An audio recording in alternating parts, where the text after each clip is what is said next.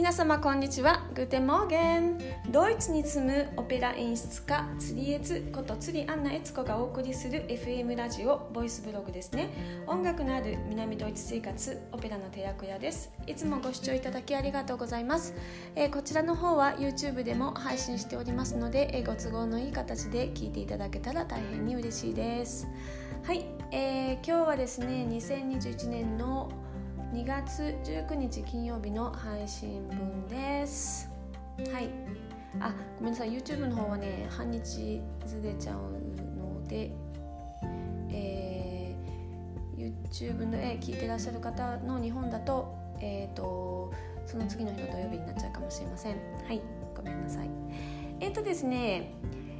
この間まで「マダンの車種」という、えー、新作をバイデン国立歌劇場で2月にやってるよっていう話をさせていただきました。えーとですね、3月の、えー、新作バイデン国立歌劇場の新作は今度「バラの騎士」になります。うん、バラの騎士っていうねすごく素敵なオペラがありましてそれなんですけれどもオペラの稽古っていうのは、えー、56週間前から実は始まってまして、えー、3月中旬の稽古に向けてもうオペラ座の中では、えー、お稽古が始まってますでこちらの方は私も、えー、ちょっと跳躍なんですけど出演させていただくことになってます。はい、えー、それなので、えー、ちょっとねバラの騎士について、えー、何回かに分けて、えお話しさせていただこうかなと思います。はい、え今日はですねまずこの「バラの騎士」という作品を書いた、え作曲家からお話ししようかなと思います。作曲家の名前がですねリヒャルト・シュトラウスと言います。でシュトラウスというとですねウィーンのあのウィーンナーワルツなんかで有名なヨハン・シュトラウスとかが結構こうパッと思い浮かぶ人が多いんですけれどもこのえヨハン・シュトラウスはまあすごい大きなファミリーでシュトラウス1世シュトラウス2世こうずっとつないでいくんですけどこのウィーンのヨハン・シュトラウス一族とはエリヒャート・シュトラウスは全く関係がありません。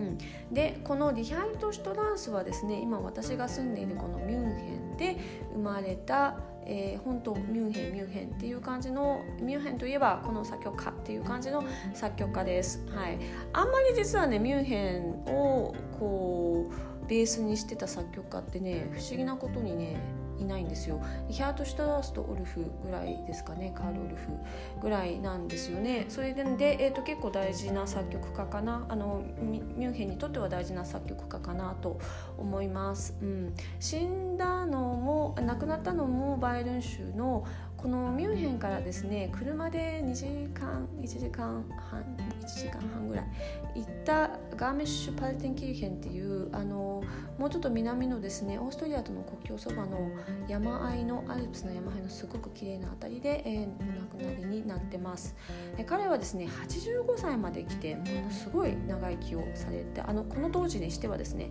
非常に長生きをされた作曲家ですね。はいあの戦後まで、えー、きてるので、えー、時代としてはまちょっと随分ねこれまでの、えー、ウェーバーとかとはまたちょっとこうあの随分ちょっとこうまた時代がちょっと変わっていく感じですね。はい、でこの人はもう後期の、えー、ドイツロマンオペラを書いて非常にあのドイツ語オペラとしては非常に大事な作曲家になっていきます。彼の生まれた、えー、家がミュンヘンの、えー、市内の旧市街地のど真ん中にあります。で、えー残念ながらその昔彼が生まれた建物も完全に取り壊されていて、えー、別に博物館とかにもなってなくてですねその辺りの面影っていうのは残念ながら全然見られないんですけれども、え、一応その建物の壁にですねあのシュトラウスが生まれた家っていう風に書いてある建物があります、え、今度ね、えーと、それについてまた動画にしようかなと思っていますが、えそんなんで、え街の中に生まれた人ですね。はい、で、えーとね、お父さんがこのミュンヘン宮廷歌劇場今でいうこの、え、ウィーン国立ごめんなさいごめんなさい。ミュンヘン国立歌劇場の、えー、首席ホルン奏者でしたお父さんが。でお母さんはですねビールを出す、えー、ビール工場のあの会社の社長の娘さんっていう感じの、えー、夫婦から生まれてます、うん、ビールですね。さすがミュンヘンですよね、うん、であのもうね小さい頃から、えー、音楽教育を、えー、お父さんがねそんなホルン奏者だったのもあって受けていて、えー、もう結構若い時期から作曲を始めたいます、うん、で、えーとね、1回だミュンヘン大学に入学するんですけれどもその後ベルリンに移って若い頃ねあのその20代のあたりの若い頃はですねベルリンで結構ずっと活躍をしていた感じのあのうん。作曲家ですね。はい。婚したのも、えーと、ベルリンなのかな、うん、で彼はですね30歳の時にバイロイト音楽祭で、えー、ワーグナーのタンホイザーを指揮したりとかもしてますね、うん、指揮者でも結構有名だったみたいです、うん、えっ、ー、とそうですね。彼は、えー、いろんな作品を書いていて最初はですねワーグナーみたいな作品を書いています、うん、どっちかっていうとでもやっぱりちょっとワーグナーに近い、えーと、大きなオーケストラでこうモチーフがあってこうオーケストラがこうとなるっていう熱い響きっていう感じの作曲家なのでであまりアリアアリアっていうものがなくてずっとこうお芝居がこう音楽とともにずっとつながっていくっていうような感じの、えー、作品を書くことが多いので。えーと、こうやっぱりもうベえごめんなさい。ワーグナーの影響を非常に受けている作曲家かなと思いますね。えー、彼が生まれたのがですね1864年で、え亡くなったのが1949年に、えー、なってます、うん、やっぱり結構ねあの年の差がありますよね。ワーグナーが生まれているのは1813年で、亡くなったのが1883年です、うん、なんで、えーと、本当にワーグナーがあの最盛期の頃は、えー、まあ、生きていたわけでこのリシャート・シュトラウスがそう思うと非常に、えー、面白いですね、うん、このワーグナーからシュトラウスまでの間にですねただこう音楽史でいうとものすごくたくさんの作曲家がいましてこの間に生まれた人でいうと、えー、ドイツとかだとオフェンバックとかですね、えー、ヨハン・シュトラウスもそのワーグナーの後に生まれてますからねあのもちろん、えー、リヒャルト・シュトラウスよりもずっと前に生まれてますね。あとはまあドイツの作曲家じゃないとすると例えばサン・サンス・ビゼームソルグスキーチャイコフスキードボルザークマスネフンパーディンクフンパーディンクはヘンゼルとグレーテルを書いた作曲家ですね。この人はもう完全にワーグナーの弟子でして、えワーグナー的な、えー、オーケストレーションをする人ですね、えー、プッチーニもこの間に生まれててドビュッシーもますかにでそれでシュトラウスが生まれるというもうこの辺はものすごいオペラの最盛期で本当に素晴らしい作曲家もいいものものすごく書いてるそんな時期に、えー、マッシュダンスも、えー、活躍したということです。うん、でこのこの「バラの騎士」という作品を彼は書いたことで、えー、彼の作曲家としての位置が確立すると。その前までは結構こうワグナーの作品に似ちゃうしうしようかなっていう感じで結構こういろいろこう、うん、あの彼なりの試行錯誤があって、えー、そこをですねホフマンスタールというあの台本作家がいるんですけど彼と組んで書いた2つ目の作品で、えー、とものすごく爆発的にあの成功するという作品になってます。うん、あのバラの騎士はね音楽がものすごくいいです。私も本当に大好きなオペラです、えー、では明日からはこの内容についてもうちょっと深くお話ししていこうかなと思います。はい、えー、今日のドイツ語コーナーはこの、えー、リヒャルト・シュトラウスのお母さんの,、えー、あの家系のビールっていう言葉をお教えしたいと思いますがドイツ語でビールはビアと言います、えー、スペルはですね BIER でビアと言います。これはですね中性名詞なのでダスビア。はいあのドイツに来るときはきっと、えー、ビール1本とか言われると思うんですけど ein アインピアビテみたいな感じで言うと、えー、持ってきてくれますね。はい。ということでではまた、えー、次回、えー、お会いしましょう。 Auf Wiedersehen, Tschüs。皆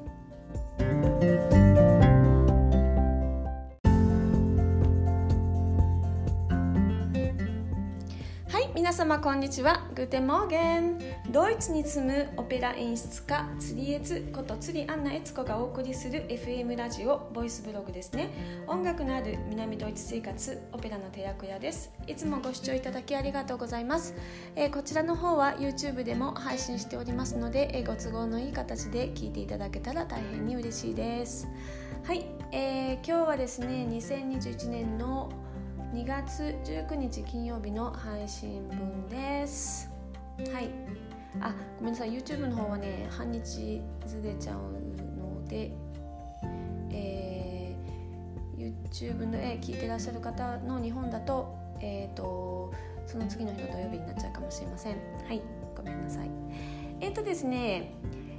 この間まで「マダンの車種」という、えー、新作をバイデン国立歌劇場で2月にやってるよっていう話をさせていただきました。えーとですね、3月の、えー、新作バイデン国立歌劇場の新作は今度バラの騎士になります、うん、バラの騎士っていうねすごく素敵なオペラがありましてそれなんですけれどもオペラの稽古っていうのは、えー、56週間前から実は始まってまして、えー、3月中旬の稽古に向けてもうオペラ座の中では、えー、お稽古が始まってます。でこちらの方は私も、えー、ちょっと跳躍なんですけど出演させていただくことになってます。はいえー、それなので、えー、ちょっとねバラの騎士について、えー、何回かに分けて、えー、お話しさせていただこうかなと思います。はい、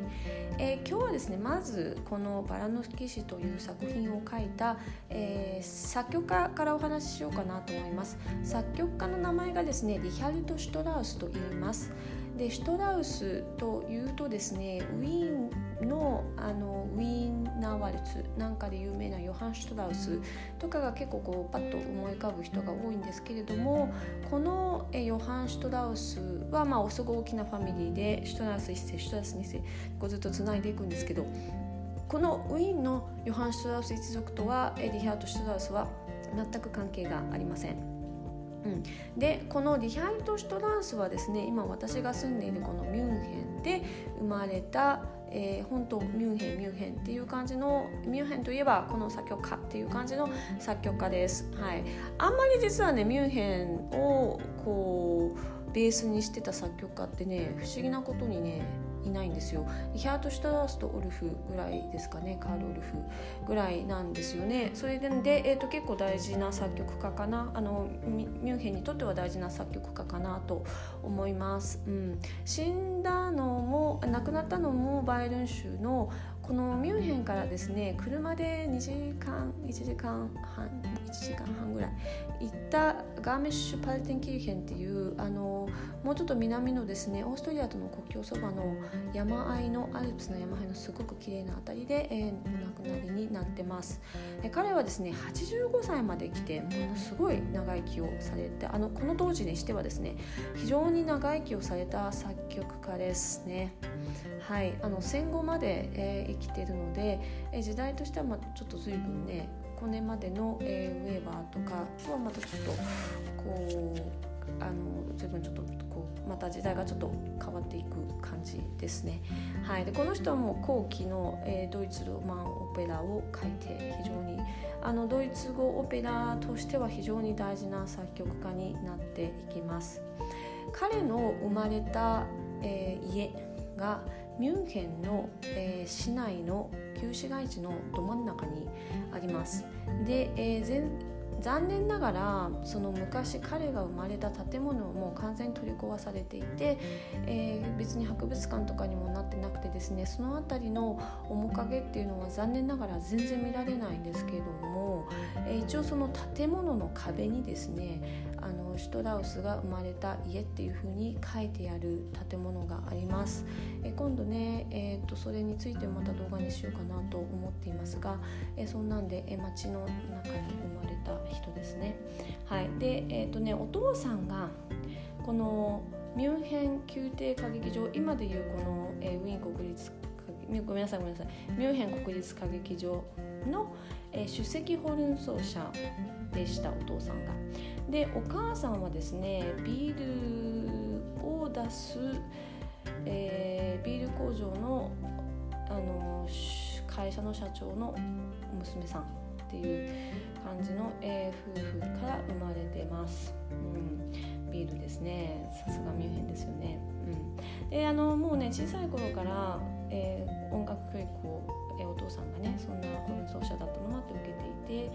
えー、もう結構若い時期から作曲を始めたます、うん、でえ、ー、とね一回ミュンヘン大学に入学するんですけれどもその後ベルリンに移って若い頃ねあのその20代のあたりの若い頃はですねベルリンで結構ずっと活躍をしていた感じのあの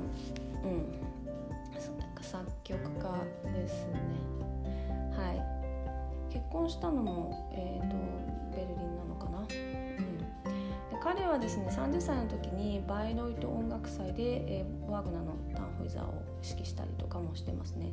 うん、指揮者でも結構有名だったみたいです、うん、えっ、とそうですね。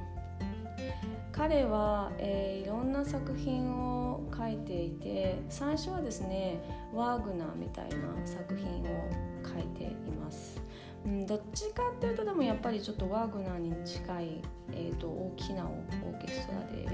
こうモチーフがあってこうオーケストラがこうとなるっていう熱い響きっていう感じの作曲家なのであまりアリアアリアっていうものがなくてずっとこうお芝居がこう音楽とともにずっとつながっていくっていうような感じの、えー、作品を書くことが多いので。えーと、こうやっぱりもうベえごめんなさい。ワーグナーの影響を非常に受けている作曲家かなと思いますね。えー、彼が生まれたのがですね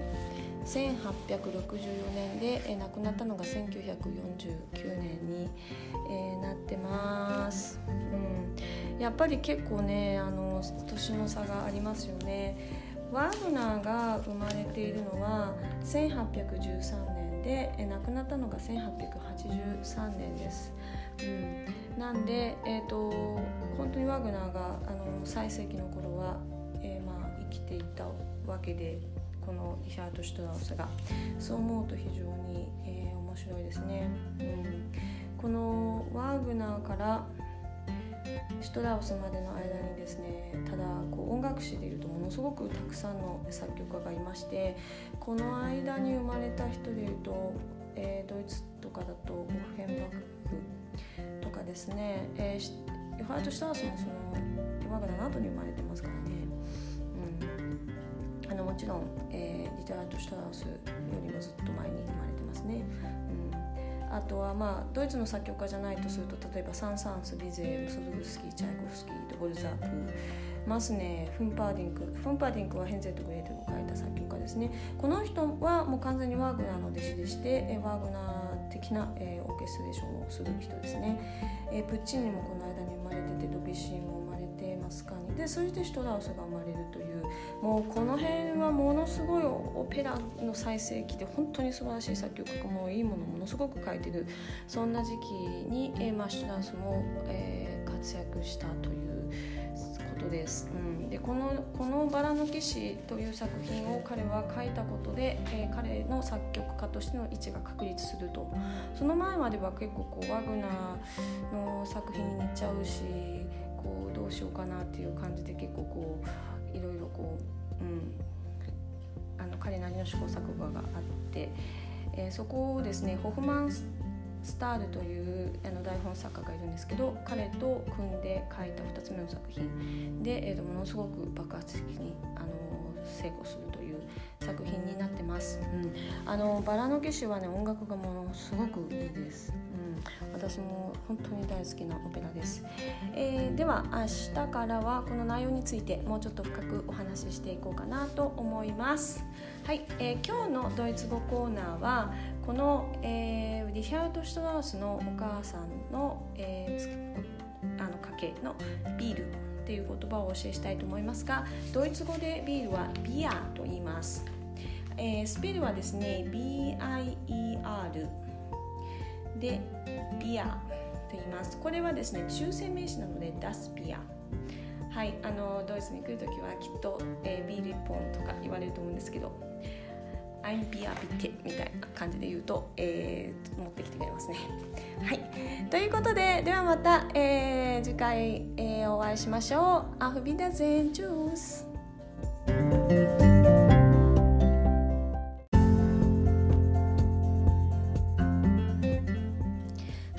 皆様こんにちは。 Guten Morgen。ドイツに住むオペラ演出家釣りエツこと釣りアンナエツコがお送りする FM ラジオボイスブログですね。音楽のある南ドイツ生活オペラの寺子屋です。いつもご視聴いただきありがとうございます、えー、こちらの方は YouTube でも配信しておりますので、えー、ご都合のいい形で聞いていただけたら大変に嬉しいです。はい、えー、今日はですね2021年の2月19日金曜日の配信分です。はい。あごめんなさい。YouTube の方はね半日ずれちゃうのでえー、YouTube の絵聞いてらっしゃる方の日本だとえっ、ー、とその次の日の土曜日になっちゃうかもしれません。はい。ごめんなさい。えっ、ー、とですねこの間まで「マダンの車種」という、えー、新作をバイデン国立歌劇場で2月にやってるよっていう話をさせていただきました。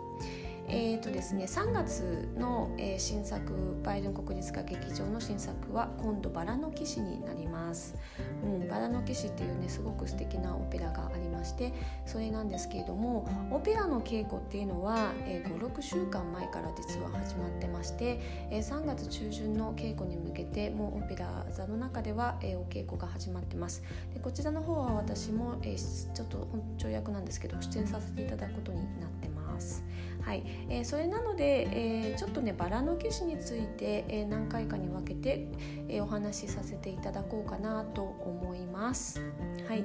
え今日はですねまずこの「バラの騎士」という作品を書いた、え作曲家からお話ししようかなと思います。作曲家の名前がですねリヒャルト・シュトラウスと言います。でシュトラウスというとですねウィーンのあのウィーンナーワルツなんかで有名なヨハン・シュトラウスとかが結構こうパッと思い浮かぶ人が多いんですけれどもこのえヨハン・シュトラウスはまあすごい大きなファミリーでシュトラウス1世シュトラウス2世こうずっとつないでいくんですけどこのウィーンのヨハン・シュトラウス一族とはエディヒャート・シュトラウスは全く関係がありません。うん、でこのリヒャルト・シュトランスはですね今私が住んでいるこのミュンヘンで生まれた、えー、本当ミュンヘンミュンヘンっていう感じのミュンヘンといえばこの作曲家っていう感じの作曲家です。はい、あんまり実はねミュンヘンをこうベースにしてた作曲家ってね不思議なことにねいないんですよ。ヒャート・シュタダースとオルフぐらいですかねカール・オルフぐらいなんですよね。それでで、えーと、結構大事な作曲家かな。あのミュンヘンにとっては大事な作曲家かなと思います、うん、死んだのも亡くなったのもバイエルン州のこのミュンヘンからですね車で2時間1時間半1時間半ぐらい行ったガーメッシュ・パルテンキルヘンっていうあのもうちょっと南のですねオーストリアとの国境そばの山あいのアルプスの山あいのすごく綺麗な辺りで、えー、お亡くなりになってます。で彼はですね85歳まで来てものすごい長生きをされてあのこの当時にしてはですね非常に長生きをされた作曲家ですね。はいあの戦後まで、えー、生きてるので、えー、時代としてはまちょっと随分ねこれまでの、えー、ウェーバーとかとはまたちょっとこうあの随分ちょっとこうまた時代がちょっと変わっていく感じですね。はい、でこの人はもう後期の、えー、ドイツロマンオペラを書いて非常にあのドイツ語オペラとしては非常に大事な作曲家になっていきます。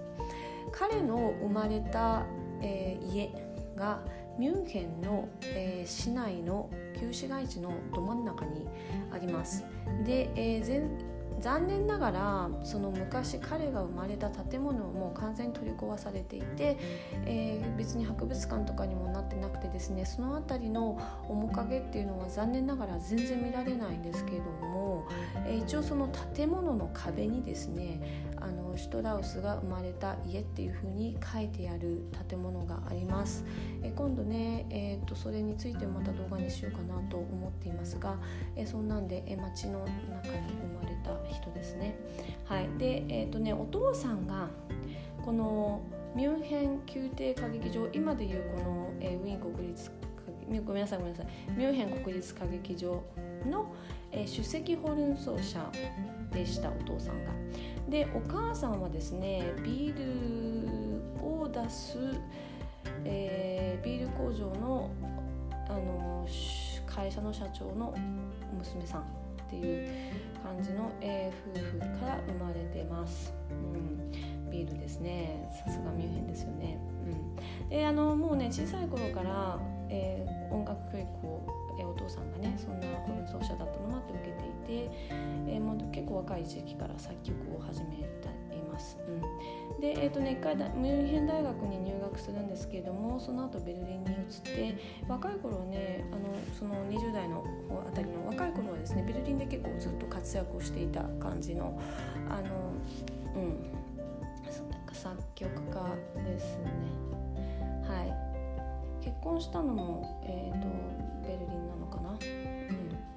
彼はですね30歳の時にバイロイト音楽祭で、えー、ワーグナーの「タンホイザー」を指揮したりとかもしてますね、うん、指揮者でも結構有名だったみたいです、うん、えっ、とそうですね。彼は、えー、いろんな作品を書いていて最初はですねワーグナーみたいな作品を書いています、うん、どっちかっていうとでもやっぱりちょっとワーグナーに近い、えーと、大きなオーケストラでこうモチーフがあってこうオーケストラがこうとなるっていう熱い響きっていう感じの作曲家なのであまりアリアアリアっていうものがなくてずっとこうお芝居がこう音楽とともにずっとつながっていくっていうような感じの、えー、作品を書くことが多いので。えーと、こうやっぱりもうベえごめんなさい。ワーグナーの影響を非常に受けている作曲家かなと思いますね。えー、彼が生まれたのがですね1864年で、え亡くなったのが1949年に、えー、なってます、うん、やっぱり結構ねあの年の差がありますよね。ワーグナーが生まれているのは1813年で、亡くなったのが1883年です、うん、なんで、えーと、本当にワーグナーがあの最盛期の頃は、えー、まあ、生きていたわけでこのリシャート・シュトラウスがそう思うと非常に、えー、面白いですね、うん、このワーグナーからシュトラウスまでの間にですねただこう音楽史でいうとものすごくたくさんの作曲家がいましてこの間に生まれた人でいうと、えー、ドイツとかだとオフェンバックとかですね、えー、ヨハート・シュトラウスもそのワグナーの後に生まれてますからね。うん。あのもちろん、えー、リタラート・シュトラウスよりもずっと前に生まれてますね。うん、あとはまあドイツの作曲家じゃないとすると例えばサン・サンス・ビゼームソルグスキーチャイコフスキードボルザークマスネフンパーディンクフンパーディンクはヘンゼルとグレーテルを書いた作曲家ですね。この人はもう完全にワーグナーの弟子でして、ワーグナー的な、え、ーケストレーションをする人ですね、えー、プッチーニもこの間に生まれててドビシーも生まれてますかにでそしてシュトラウスが生まれるというもうこの辺はものすごいオペラの最盛期で本当に素晴らしい作曲家もいいものものすごく書いてる。そんな時期に、えー、まあシュトラウスも、えー、活躍したということです。うん、でこの「このバラの騎士」という作品を彼は書いたことで、えー、彼の作曲家としての位置が確立すると。その前までは結構こうワグナーの作品に似ちゃうしこうどうしようかなっていう感じで結構こういろいろこう、うん、あの彼なりの試行錯誤があって、えー、そこをですねホフマンススタールというあの台本作家がいるんですけど彼と組んで書いた2つ目の作品で、えー、とものすごく爆発的にあの成功するという作品になってます。うん、あのバラの騎士はね音楽がものすごくいいです。うん。私も本当に大好きなオペラです、えー、では明日からはこの内容についてもうちょっと深くお話ししていこうかなと思います。はい、えー、今日のドイツ語コーナーはこの、えー、リヒャルト・シュトラウスのお母さんの、えー、あの家系のビール。っていう言葉をお教えしたいと思いますがドイツ語でビールはビアと言います。えー、スペルはですね BIER でビアと言います。これはですね中性名詞なのでダスビア。はいあのドイツに来るときはきっと、えー、ビール1本とか言われると思うんですけど。I'm Bia b i みたいな感じで言うと、えー、持ってきてくれますね。はい。ということでではまた、えー、次回、えー、お会いしましょう。アフビダゼンチュース。